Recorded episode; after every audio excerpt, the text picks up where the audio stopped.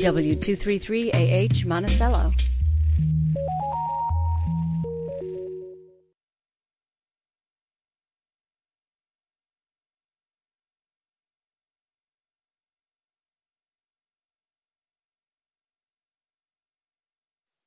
This week on Science Friday, a security expert lays out how AI generated video could be misused during an election year. My first thought was, whoa, I am super impressed, followed very closely by my second thought of, oh, this is going to impact a lot. Plus, a scientist who's putting shark noses to the test. That's on Science Friday from WNYC Studios. Fridays, 2 to 4 p.m. on Radio Catskill.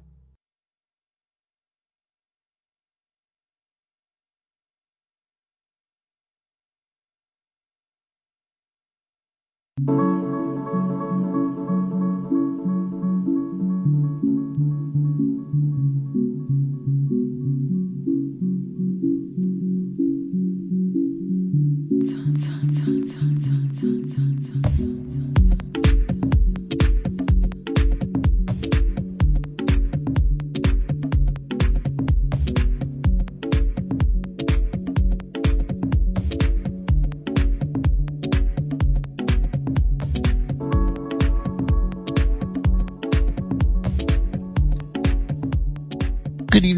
to the local edition live from Radio Catskill Studios in Liberty. I'm your host, Jason Dole. And coming up, we'll talk about how it's Student Press Freedom Day today before the day ends. But first up, we're going to get the latest news from the Times Union newspaper, timesunion.com. For that, we turn to Philip Pantuso. Philip, welcome back. Always good to be with you. So let's start off talking about the latest on uh, redistricting in New York State. Uh, this is like for voting district maps. If you could, could you give us a recap of why is redistricting happening again? Just give pe- people that reminder. Why is it happening again? That's a great question. Um, just when we got used to last year's maps, right? So, um, so people might remember um, the redistricting process that happens every 10 years after the census. Um, and the maps that were drawn in New York, the original maps were drawn by the Democratic controlled state legislature, and they were found by a judge to be too gerrymandered, basically. So that kickstarted this long process that eventually led to an independent special master, quote unquote, drawing maps, which were the ones that we used for the 2022 elections, both state and federal after the 2022 elections, there was a group of 10 New York residents that filed a lawsuit challenging those maps. They were represented by this law firm that touts itself as representing the Democratic Party and Democratic campaigns. And they were essentially a challenge to those maps to essentially throw them out and give the Democratic controlled legislature another opportunity to draw maybe less gerrymandered maps, but ones that were more favorable to Democrats than the ones that were drawn by the special master. And eventually, the State Court of Appeals in December ruled that the Independent Redistricting Commission will get another chance to draw the maps. Essentially, the Court of Appeals made that ruling. At the bottom line for them, basically, was hey, there was a process in the Constitution for creating districts. And that process didn't happen. So constitutionally, that's what needs to still happen, is basically what their ruling was saying, right? Yeah, yeah.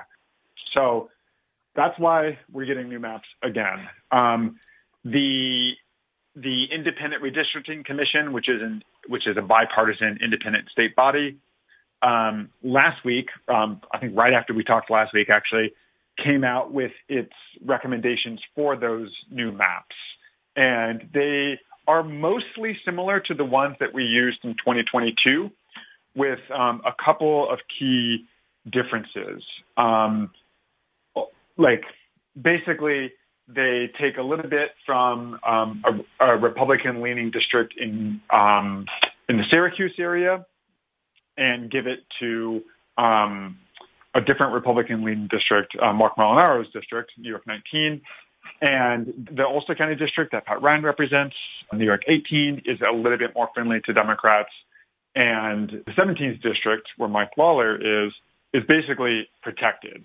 Really, the main thing to know about this is that the maps that the Independent Redistricting Commission came forward with last week would shift probably one seat to the Democrats from the from the current math.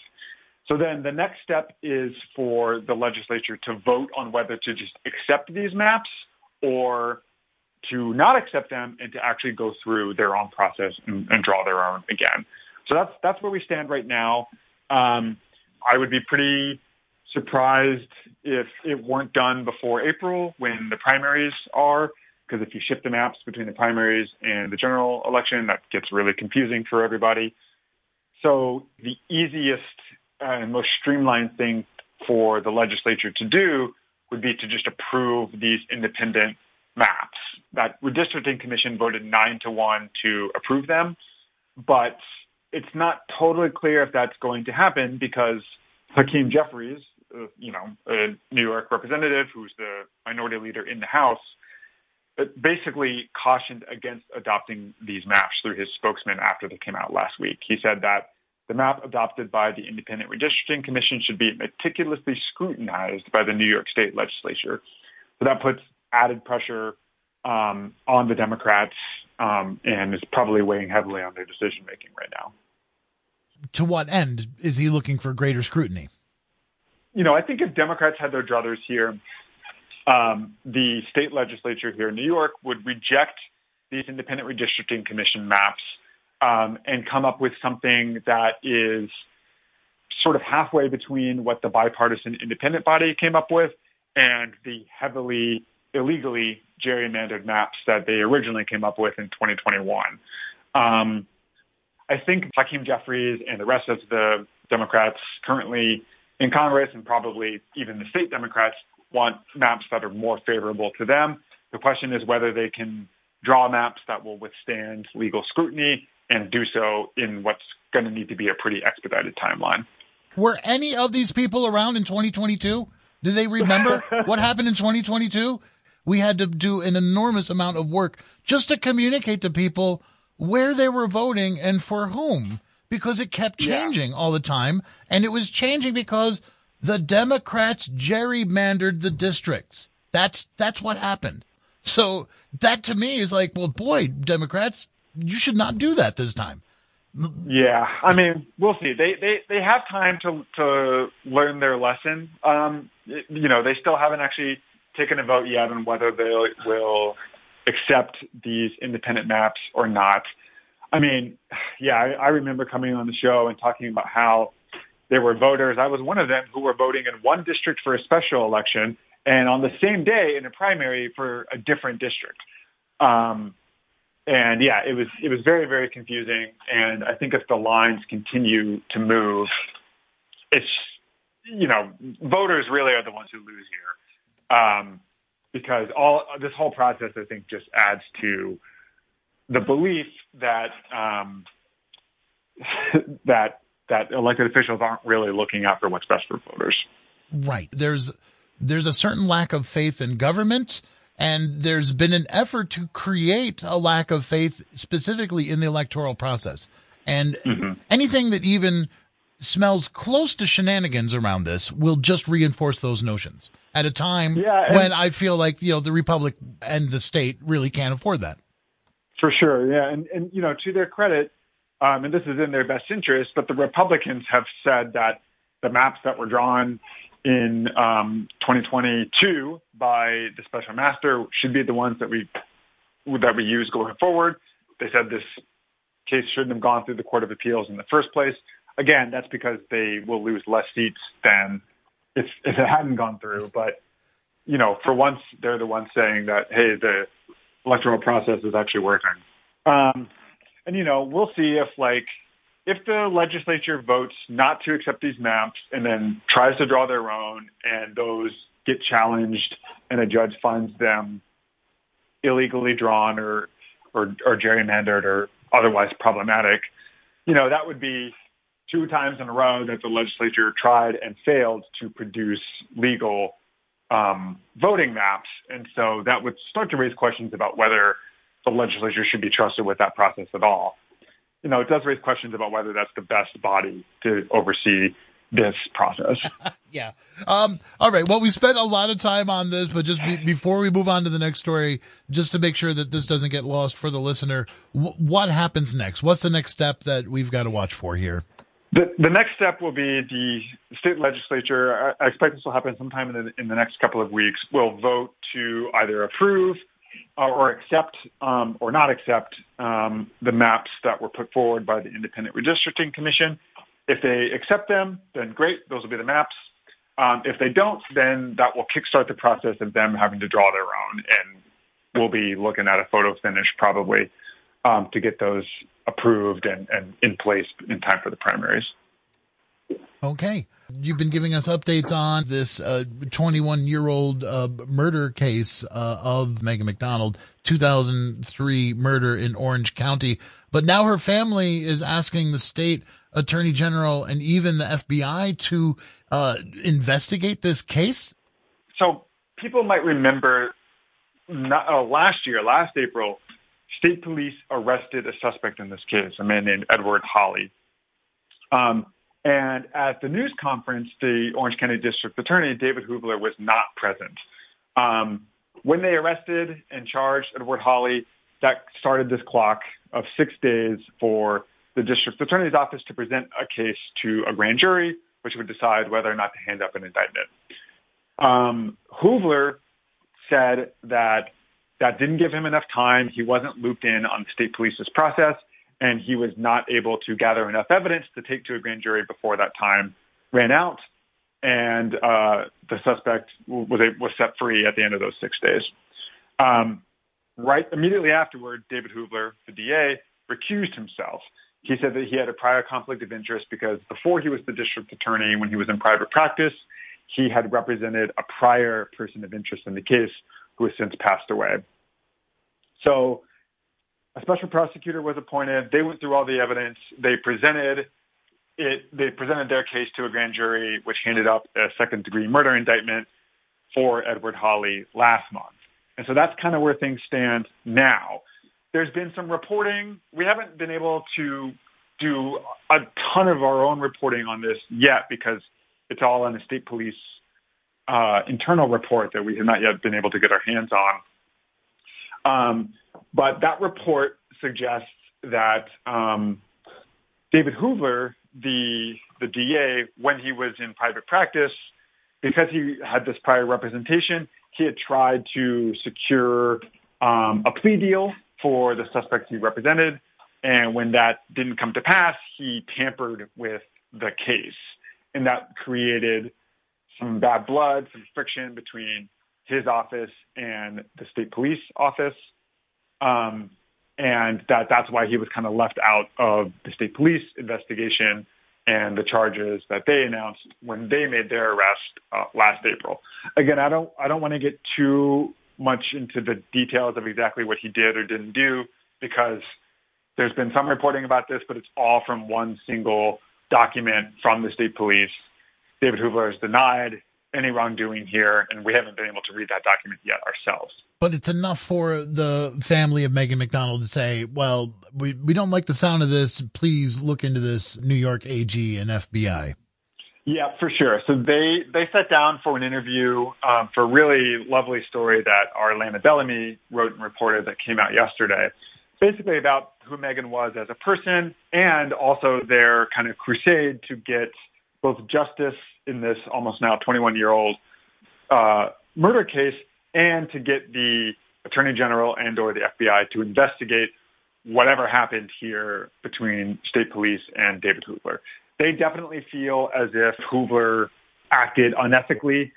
Um, he's both claiming attorney client privilege by not revealing information, but was seeking a plea deal and promising to reveal certain information in seeking that plea deal um, while he was DA. Um, so it's, a, it's kind of a messy situation. Okay, and staying with uh, Orange County, um, you have an update on the allegations that the county improperly procured information technology services to possibly enrich the brother-in-law of a county official. What's the latest on this? Yeah, so these allegations first came to light in October, and the county put together a special investigative committee, the county legislature, and they came out with their report yesterday. And they found that the contracts were in fact improperly procured, but that the process, while it maybe was riddled with errors, didn't rise to the level of criminality. So the allegation here is that um, these contracts, which were for uh, an IT company called Star CIO, um, were artific- were initially entered into and then artificially inflated over the years to enrich the proprietor of, of the company, uh, this guy named Isaac Sacolick, who is the brother-in-law of the HR commissioner in Orange County. Uh, the county committee says that that's not accurate. Like they, there's no, you know, that that's that's basically fraud.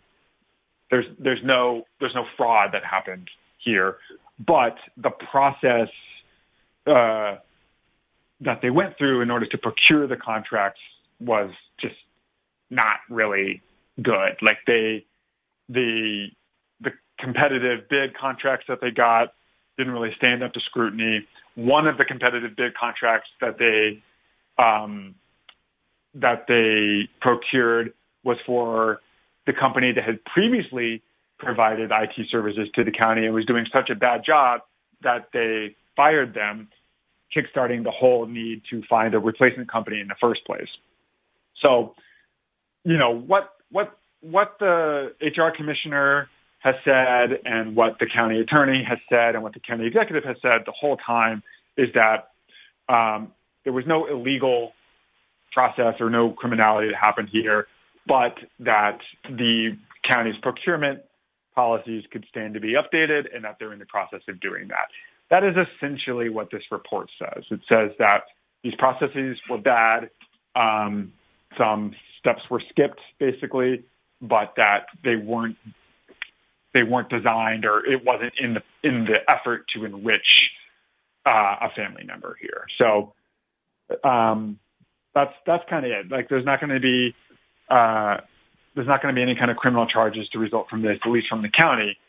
Um, State Senator James Skoufis, who represents this area, has also been looking into this, and he a couple of months ago sent a referral to the FBI um, has kind of been on a crusade about this. He, I think, is convinced that there is a level of criminality here. The FBI seems to be looking into it, but they haven't publicized any findings yet. So we're not sure where what the status of their investigation is. Okay, and finally, we have an update on Burt Gulnick, and that was a, a finance official for Ulster County uh, and there were accusations of impropriety uh, outside of the county, and uh, there's there's been a verdict in that case, correct?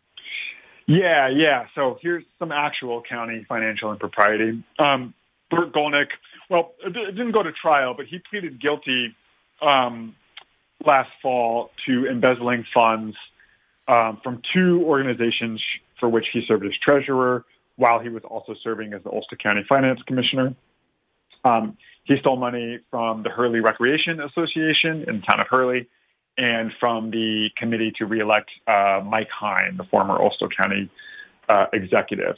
He was sentenced on Friday to two years in jail, um, according to Ulster County District Attorney Emmanuel Nneji. Um, so that basically brings an end to that case.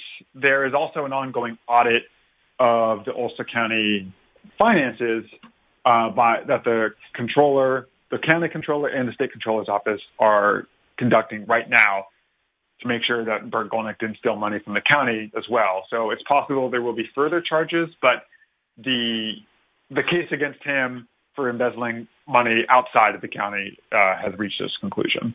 Okay, well, thanks for that update on that story and all of these stories, which are all up now at timesunion.com. Philip, thank you again for joining us. You got it. Take care. You're listening to the local edition, winner of Excellence in Broadcasting Awards from the New York State Broadcasters Association. Radio Catskill. Listen local. Before we move on with the program, just a quick reminder uh, that we do expect snow tonight. It's snowing right now outside of our studios here in Liberty. Uh, possibility of mixed winter precipitation coming into this. Uh, one to three inches of snow is possible. Overnight low down to 31. Any remaining mixed precipitation will likely change to rain tomorrow morning.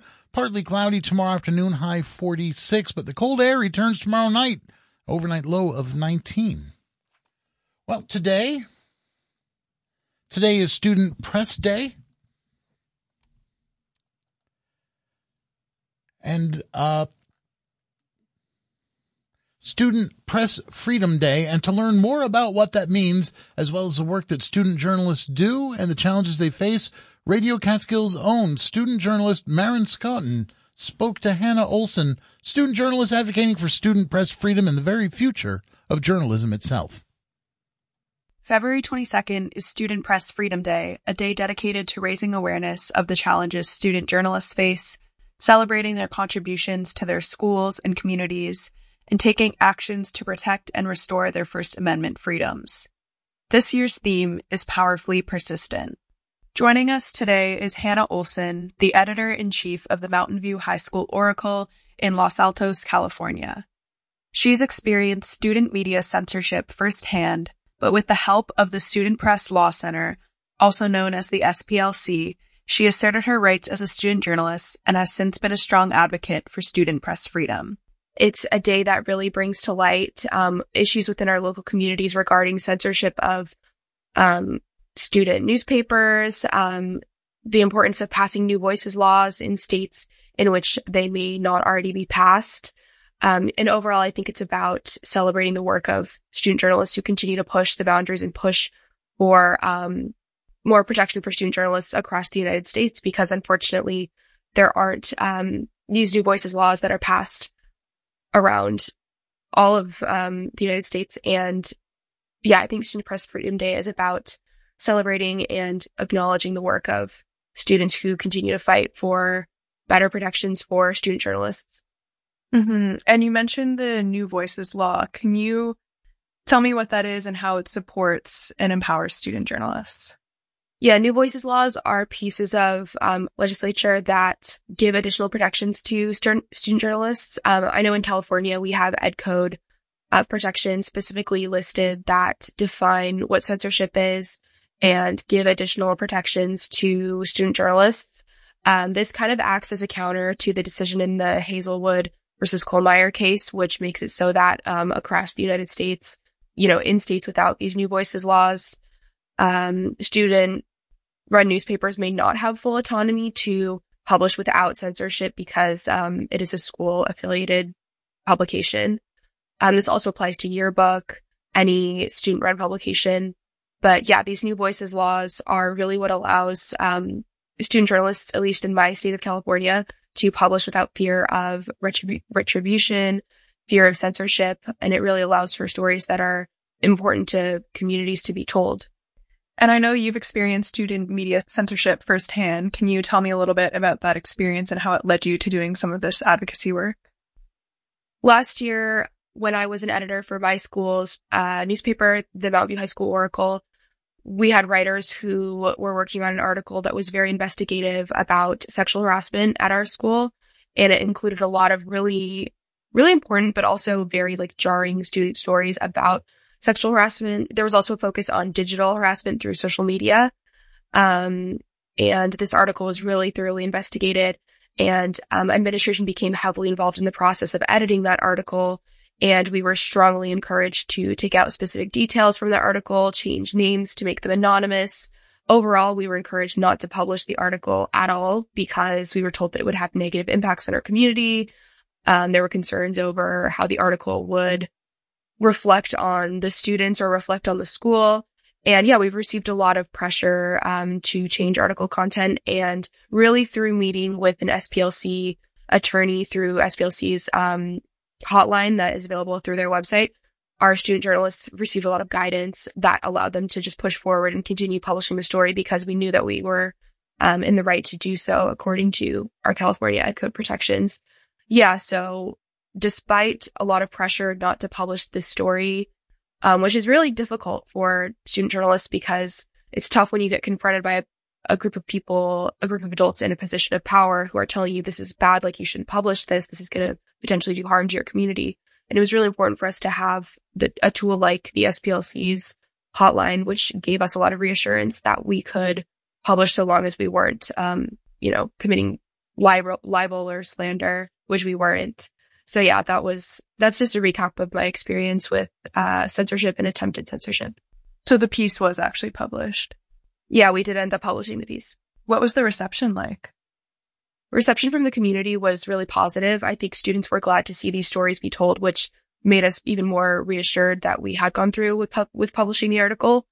There was a lot of uh, talk about the content of the article just because of the very nature of the subject, which is sexual harassment. Um, the administrative response was not so positive. I think that administration still wishes that parts of the article had not been published.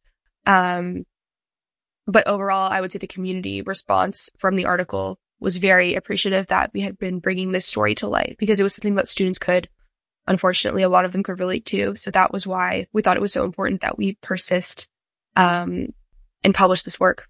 Mm-hmm. And what advice do you have for other student journalists who may be dealing with similar First Amendment freedoms?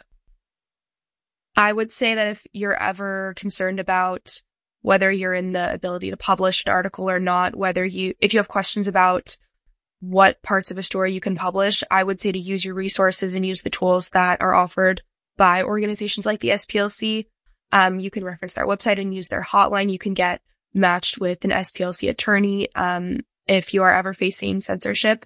And overall, I would, I would really encourage student journalists to persist and to keep pushing, um, keep fighting for their ability to publish because I think student press, student press freedom and autonomy of student publications is so important especially right now in the climate of the United States. We want to make sure that student journalists are protected and able to publish the stories that are important because that's really a crux for our democracy. So I would really encourage um, perseverance and persistence from student journalists who may be going through tough times, just like my newspaper was. Mm-hmm. And why is it important not just for other students, but for the general public to be aware of the challenges that student journalists face?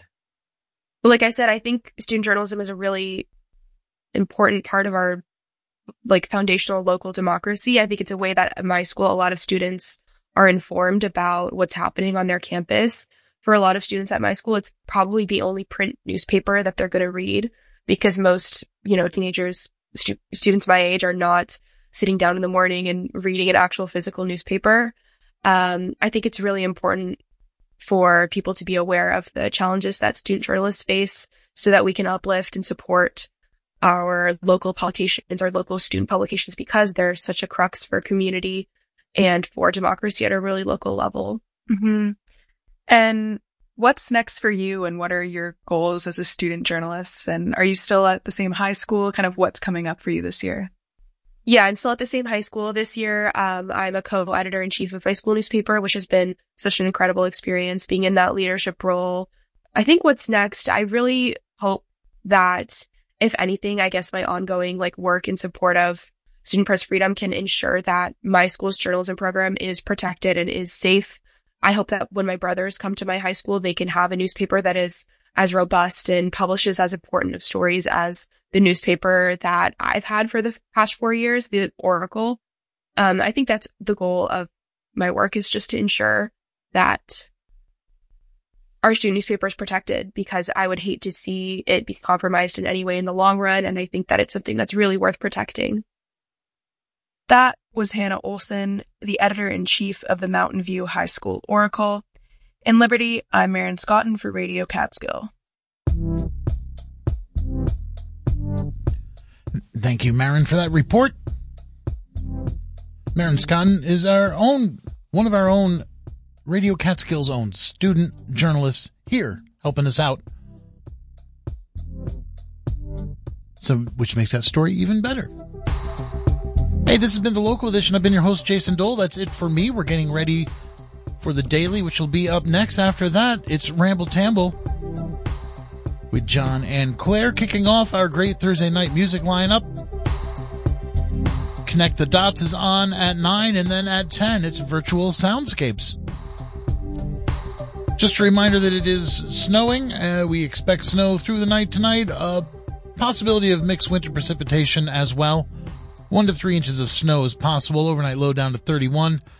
Any remaining mixed precipitation in the morning will likely change to rain. Then it'll be partly cloudy in the afternoon.